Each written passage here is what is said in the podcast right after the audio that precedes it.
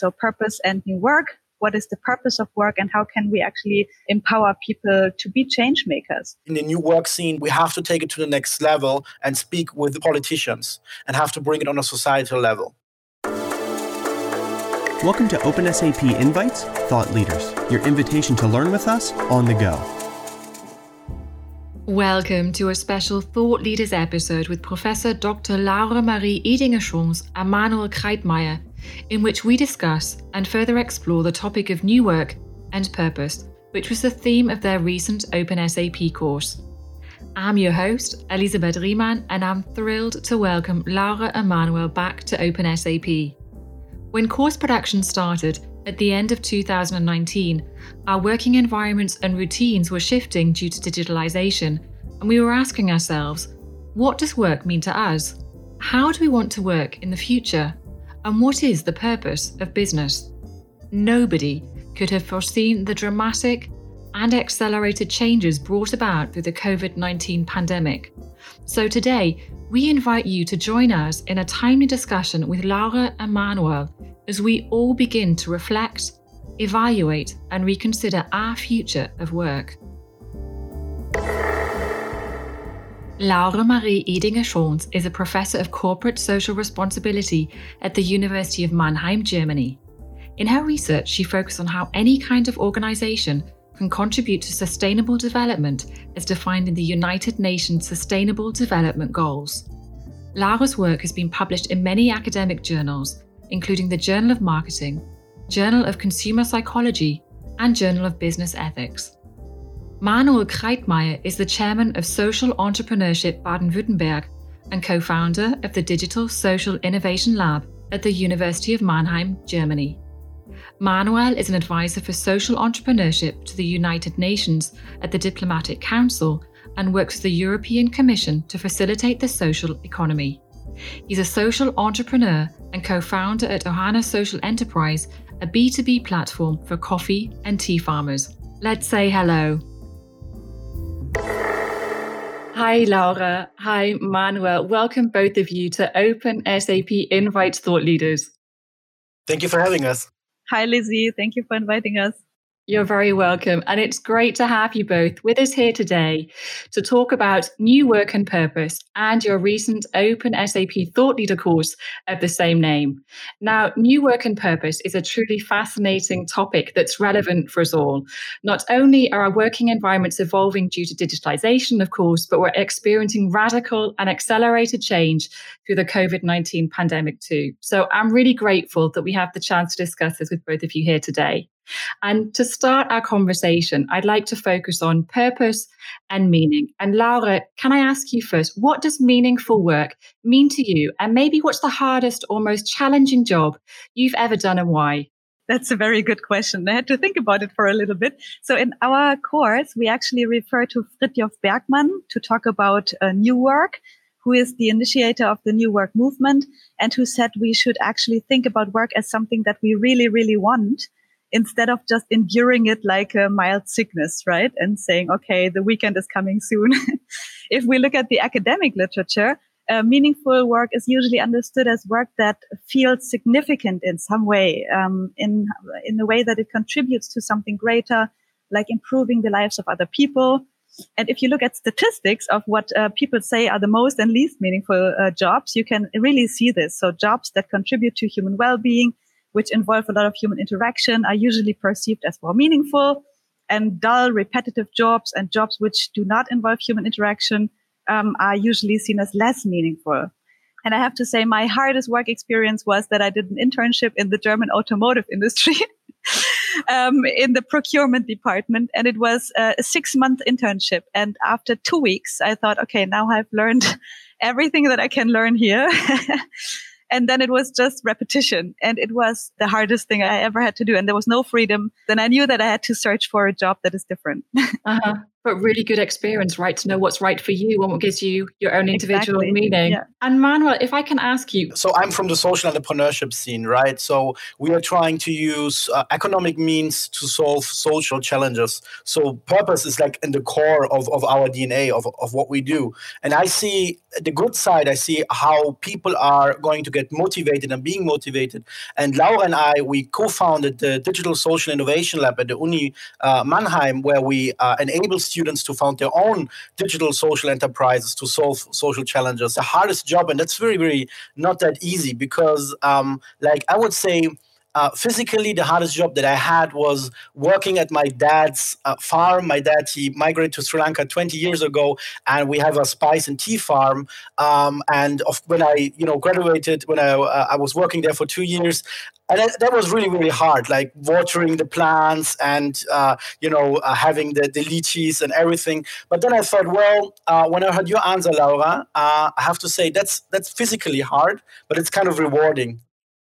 Thank you both. So let's now talk specifically about new work and purpose. And can you explain to us what it signifies in a nutshell? How would you summarize the topic of new work and purpose for us? Manuel and I have met a couple of years ago already, and we always worked on topics around new forms of organizations, right? So, um, what our company is going to be like in the future. And there is a lot of change around that topic at the moment, which also means that work is changing. And we also thought about the topic of the purpose of companies, which I do in my job a lot, and the purpose of work. So, where are we going with our energy, right? And what can we contribute to this world? And we felt that we actually have to bring these two topics together. And um, there is a lot of talk about new work and there is a lot of talk about purpose, but we felt that these two topics have not really been brought together and discussed together. So that was our mission. we wanted to go out and talk to a lot of people about the intersection of these two topics. Um, new work meaning new forms of organizing work, new forms of organizations, uh, new forms of individual organization of work. And then on the other hand, the purpose of what we do, right? And especially the, the purpose of what we do in business. Um, so what do we actually contribute to societies uh, beyond profits, right? Thank you. And it's really interesting to hear about how you brought those topics together and then produced this course. And I think it's an impressive collaboration, if I may say, between the University of Mannheim, between Social Entrepreneurship Baden Württemberg and Mannheim Business School. And you handpicked, I think, almost 40 content experts to work on this course. And that's a mammoth project. So, what was the starting point there for you practically? How did you go about developing this course with so many different experts? When we started, um, as Laura said, we went more into the topic of new work, and we went a bit, uh, you know, do, doing, doing doing research about the roots of new work. And what we saw, actually, what has been talking about, uh, in the, especially in the German new work scene, and what we have been reading uh, about Frithjof Bergmann, and also what were the thoughts when this movement was started, uh, we saw a big gap between theory and reality. So today, when we th- speak about new work, especially in Germany, we speak about agile methodologies like Scrum, Holacracy, uh, but also new office, right? But this is not new work, right? And they trying to um, you know get something fancy out of it, and the discussion was very much focused on it. And also in the new work movement itself, there has been a tendency of some big companies to kind of capture this name and and this uh, this whole movement, um, where there was kind of a backlash. And I think we have been really being in this wave when there were a lot of people who actually started this new work movement saw that the way it is developing they were not happy about it. Like they wanted to have uh, to speak more deeply about new ways that we can think about work. And i think um, when we started uh, this idea with new work purpose the first thing that we did was identifying different stakeholders right? And then we just asked different stakeholders. And actually we were surprised that like really leading new work experts in germany but also politicians they were ready to speak with us because they thought that this is a topic that has to be addressed and not only speak about you know buzzwords. And i think everybody was a bit uh, annoyed from the way new work was was captured. And i think this is also why you know this whole course was was going actually much more viral uh, than we thought. And I think, you know, it's an amazing achievement. Over the space of five weeks, right? You covered the topics of digitalization and labor markets, purpose and meaningfulness, corporate democracy, sustainability, and social entre and entrepreneurship. And that is just incredible, right? Um, they're really big topics, each and every one of them, right?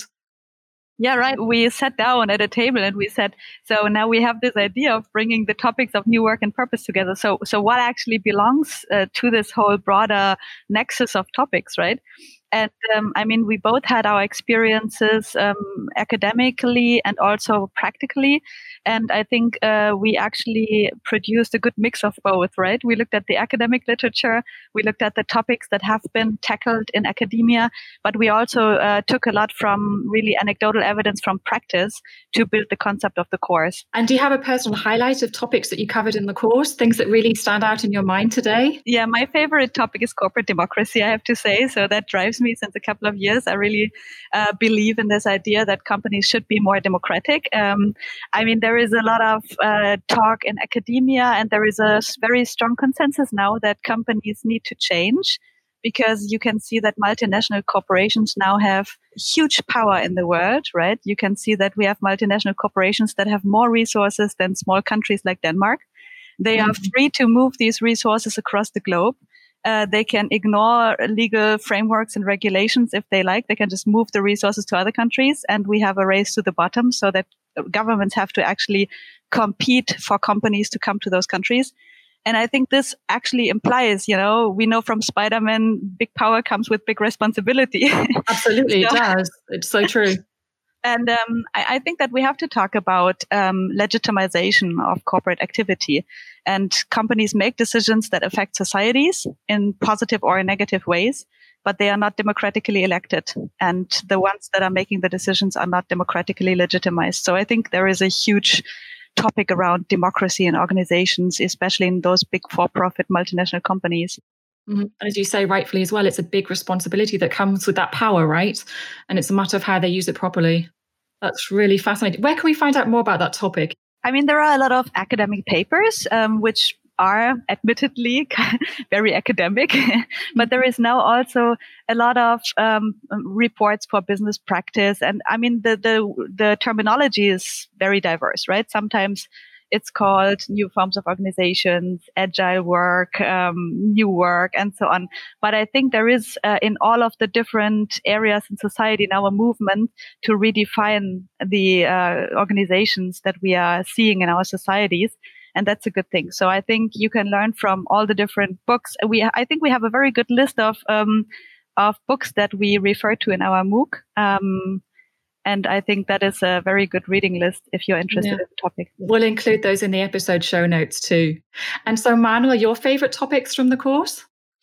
Well, I, I have to say um, it is also corporate democracy and new organizational structures. Even though, of course, like my home is social entrepreneurship, and and I think at every uh, um, uh, um, topic. We have great speakers and great uh, anecdotal uh, and academic evidence, but I think this topic is really something that uh, makes us question the way we are organized uh, within uh, our own society and our economy. And I think also this was the one where I actually got the most uh, for myself from the speakers that we interviewed. So I remember when we interviewed Andreas Zeuch from Unternehmensdemokraten. He's like one one leading new work expert in the field in Germany and uh, he so, uh, told us that we only live in half a democracy because uh, we live in a democrat- democratic country and we're very proud of that. But then we go to work, and in that work, we have a, a, a bottom down system uh, that we don't question. And that really made me think. And uh, also, when we speak to, uh, I think it was the same uh, same course where, where we interviewed Thomas Sattelberger and your colleague Leonard Keil, um, uh, where he speaks about unlearning hierarchies within SAP or from the political side, where even politicians like Thomas Sattelberger say that we need more self governance within corporations. And I, I think in my scene, like social entrepreneurship scene, we represent a lot of um, very early adapters of that, like Einhorn, for example, Einhorn Berlin, who do uh, vegan condoms, uh, for example, and they have a completely holacratic model, uh, which I think is good, you know, to, to push forward the agenda. But then also, I think it's very interesting to compare this with big companies, like, for example, SAP. And then you realize, well, you know, what maybe we think in a small startup with 20, 25 people is not that feasible for big corporations. But I think it's very important to have this conversation. And I, I personally personally, I don't think that there's an e- easy answer, um, but I think it's very important to have, especially uh, in the times that we are in, and also what what Laura said, like the power uh, just big corporations have and the responsibility they have. Um, there has to be new forms of stakeholder development. So yeah, I have to say that was my favorite my favorite part of. And I have to say, the feedback on your course truly was excellent. One learner positions it in the top three of their all-time favorite Open SAP courses. Wow! And another, wow. it is, it's wow, well done. and another learner also praises the excellent overview of contemporary scientific discussions and expert interviews. And that's one of my favorite aspects of your course too. It really is such a rich summary of various topics, so much food for thought there. And one of the aspects that I really do like and was pleased to see in the course is the topic of mindfulness which is a recurring theme throughout your different weeks as well. And in week one, Manuel, you present the topic together with Dr. Björn Pospich, and you explain how new work and purpose and mindfulness really go hand in hand. And so I wanted to ask you again today can you summarize that here for our listeners? Dr. Björn Pospich is a colleague of mine who I've been working since a very long time, uh, mindfulness entrepreneurship coach who does uh, really, really tremendous work. And um, he was one of the lecturers at the DSI lab at the University of Mannheim. And uh, at, at, one of the lectures he, where he also incorporates mindfulness, Laura and I just said, well, we should have this in our course as well, right? And um, so the idea is that when we want to change our behavior and we want to change our thinking, we have to start somehow. Mindfulness is the side of your own well being. And we see this, for example, with, with, the corona response. I've seen a lot of companies and also the government where they had subsidies for trainers in order to organize distance learning, organize home office, and so on and so forth. And exactly what Manuel said, I think, is true. If uh, disruptions happen, and that can be a disruption like this um, pandemic at the moment, but it can also be an organizational transformation where you take out structures. Like uh, if you're trying to move towards more uh, corporate democracy and you're taking out hierarchies, that can also lead to a lot of confusion and insecurity amongst employees, right?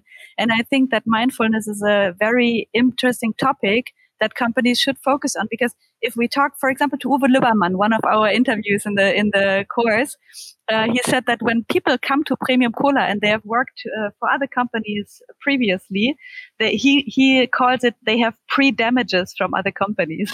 so they come into Premium Cola, and for example, they ask Uwe questions like, uh, my child is sick. Can I go home? Can I stop working for today? And he says, well, you don't have to ask that question. And he says that these are, you know, the pre damages that people have from the other system, from the other system out there. Uh, shocking. Yeah, and I think that every time you you have uh, something that is um, leading to a change in the situation, and that can be, as I said, an organization transformation or something unexpected, like at the moment, then um, you have to have strong people that actually can deal with these uh, disruptions. So, Laura, in the course, you share this quote, and I find this really interesting. I love it. Our studies show that a higher purpose communicated in a company only unfolds its positive effects at employee level if the people in the organization feel empowered to be a part of this higher purpose. And so I was wondering now that our lives have really been shaped through COVID 19, how significant is empowerment and our intrinsic need for purpose and meaning right now? If you want to move towards new forms of organizing in business, you have to also empower the people to be able to take over that new role, right?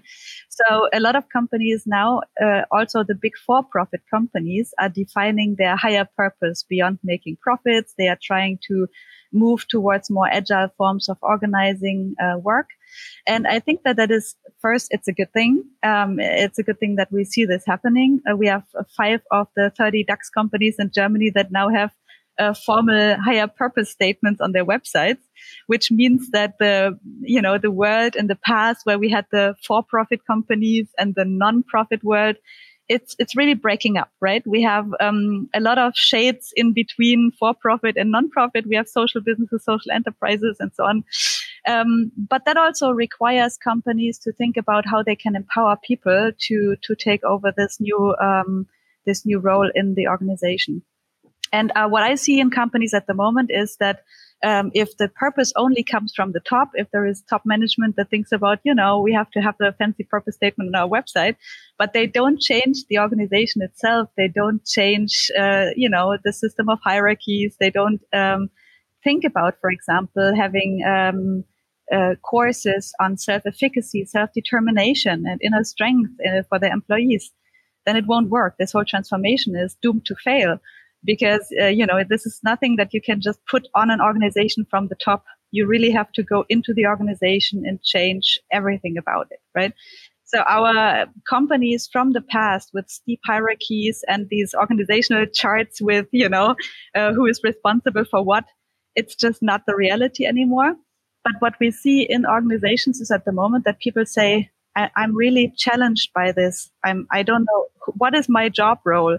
And this is beyond my pay. They, they have to learn about these new roles that they're taking over, right?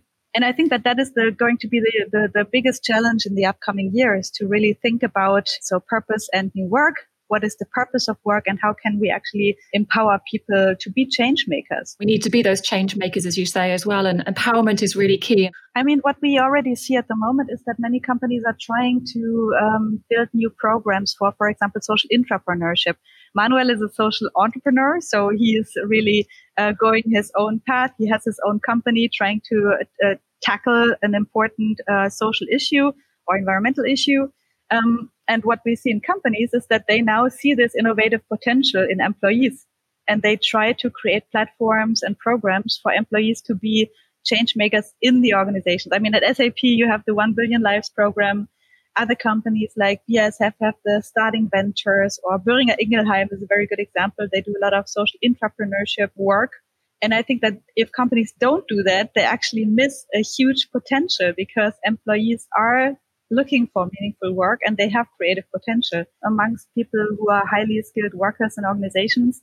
The companies have to compete to get those people. I think what we have to think about more is the jobs where people are not, you know, these uh, sought after highly skilled workers, because we also have um, a big uh, proportion of people that don't have a degree from top business school and how do we actually create conditions in which those people can find good jobs and meaningfulness in their work.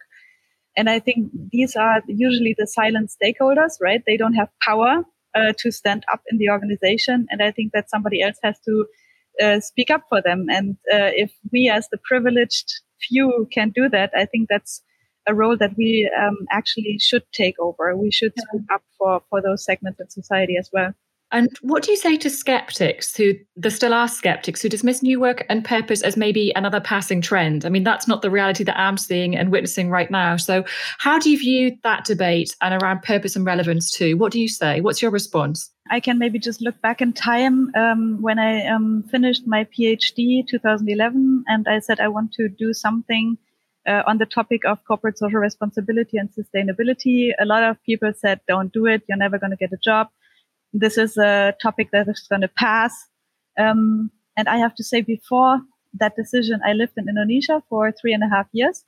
And I saw a lot of the consequences of our global supply chains. For example, I traveled, I mean, Manuel is in the same situation, right? He grew up in Sri Lanka. And if you've experienced what our economies do to, um, you know, places that are not mm-hmm. directly visible here in the Western world, uh, it's very hard to imagine that the sustainability trend is passing mm-hmm. because um, we can see that what we have done to our planet and what we are doing to the people on the planet uh, is creating damage um, that uh, is going to take decades to repair and we're going to have to think about other forms of uh, economies in the future the number of people on the planet is increasing resources are limited. We are currently using more than one planet. And mm-hmm. this is something that is going to change into a, um, a direction that is uh, even more severe. Climate change is already visible in many parts of the world. And um, if people tell me this whole trend is going to pass, um, I, I just have to say that there's always going to be people that don't want to see this truth because uh, it is not mm-hmm. something easy. It's very complex. And the solutions that we have to think about are very complex. Um, but I think that it doesn't make sense to wait. It doesn't make sense to close our eyes and to think this will go away. We have to just realize that we're facing these complex issues and that we have to find solutions. No, I agree. And it's kind of our responsibility. We're in a position of luxury and privilege in many cases. And um, it's very easy maybe to turn a blind eye to something we're not impacted directly ourselves. Um, but the evidence is there that we need to act now. I would say that um, what, what, Laura said, I really want to emphasize that it's always actually the same, right? And, and being, Laura, you being in sustainability, me coming from social entrepreneurship, this were both were, you know, uh, uh, seen as trends long time ago. And I have uh, now been working since years in social entrepreneurship. And when we started, it was always like, yeah, this is a trend, and next year it will be over. Next year it will be over. And each year, the whole movement grew and and became more important and more uh, connected and, and, and uh, relevant within politics and uh, companies. Um, I think the, the core of what we're talking about is that we're talking of about real systemic issues here. So when we once realized that it's not like uh, a nice to have feature, sustainability or taking over social responsibility. Um, in Germany, we have the big discussions about you know s- supply chains uh, at the moment. Um, so this is something that uh, we have real problems like the refugee crisis, climate change that have to have to be tackled, and we are losing more and more people in the belief that our system works. And as somebody who's working between very different actors uh, and also working a lot with social enterprises that work on the ground, um, I can tell you that people mostly who dismiss this as a trend. Um, they also live in their own corporate bubble mostly and, and with people who think very uh, similarly. And also when we uh, look at the way uh, business schools are structured right uh, like there's a very particular way how these people are also trained so you you went you go from your uh, abitur a level and then you go into your university and you're always surrounded by people who think very similar to you and you go into a corporate job and then after maybe you know years and years you will be confronted with these topics. Of course I, I this might uh, you know um, strike you as odd but when you actually look beyond that, we see that also in Germany, but uh, globally even more. I think USA is a very good example of losing a lot of people um, in, in the belief that the system works. So, with what is this replaced? Even if we don't have any suggestions with what is a kind of system, democratic, capitalistic system, we want to replace this. Last week, I just met our federal minister, Gerd Müller, who is really trying to push uh, this law um, mm-hmm. which means that companies would have to take responsibility for what happens in their supply chains, uh, human rights infringements in the supply chains. And there is the other camp that says, well, you know, in times of COVID-19, companies are already under pressure and we cannot, uh, you know, put more pressure on them. And then they have new reporting duties and may have to face additional costs. But at the moment, we are in a situation where companies that take over responsibility and that try to do sustainable business have a competitive disadvantage compared to companies that exploit those room for being irresponsible. And that is completely unacceptable. And especially in a time of such a crisis, we have to see that everything is connected in the world. We cannot see uh, our different economies as something disconnected, and we have to take over that responsibility um, if we want to create a sustainable future for our people on this planet, right? Absolutely, we're all connected, and the COVID 19 pandemic is truly showing that we're not individual economies, countries. Um, we're really all globally connected with every single impact as well. So, how is this discussion really shaping new work and purpose? How are things evolving right now, and what's affecting your work and research now? Most visibly, I get a lot of uh, inquiries from companies that invite me to discuss these topics, and sometimes not only with the top management, but sometimes uh, especially with groups of employees they want to define how they work in the future. What is the new normal, right? Um, mm-hmm. And I think that's great. Um, so, as an academic institution, we now can become an objective platform for also different companies to meet to discuss these topics. And I think the big questions are um, first, of course, what is the purpose of business uh, in the future? What is the role of uh, of companies in our societies in the future? Mm-hmm. And what is then the role of the individual employee in co-creating that new form of business? uh, many companies now are actually um, having, I mean, at the beginning of the pandemic, I think everybody was really focused on surviving.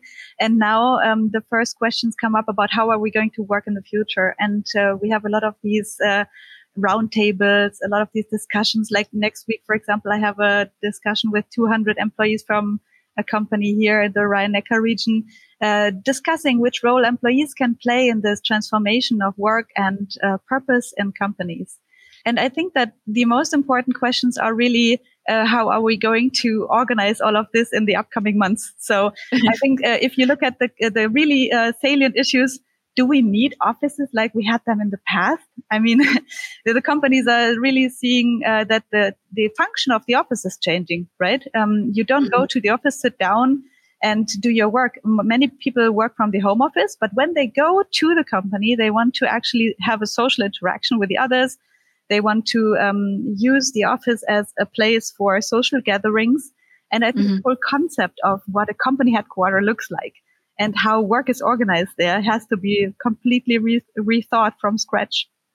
Definitely. Times are really changing the way we work and interact, and that social interaction is so important to us right now. And Manuel, what are you observing right now? How are things changing with your work and your focus? there's a big gap between the ones who are highly affected by the by the pandemic and the ones who actually have have more to do, which, uh, as I said, I think has something to do with the way um, corporates understand new work and also how we communicate new work. So actually what we see right now is kind of a bottom up in the new work scene. We have to take it to the next level and speak with the politicians and have to bring it on a societal level. But it's also to do that we see that some of the things that we're trying to tackle within organizations are actually systemic issues.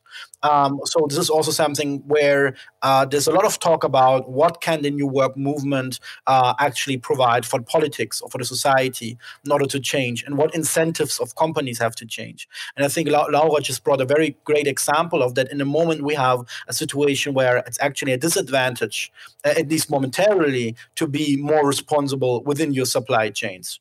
Uh, so is, these are the things that, that, that have to change because on the long term we cannot expect companies to uh, deal competitively um, and do things that actually we, we are giving different incentives for. And I think one of the initiatives, Laura, that you are doing at the moment is uh, really tapping into that about corporate democracy. This topic really leads to very polarized um, reactions.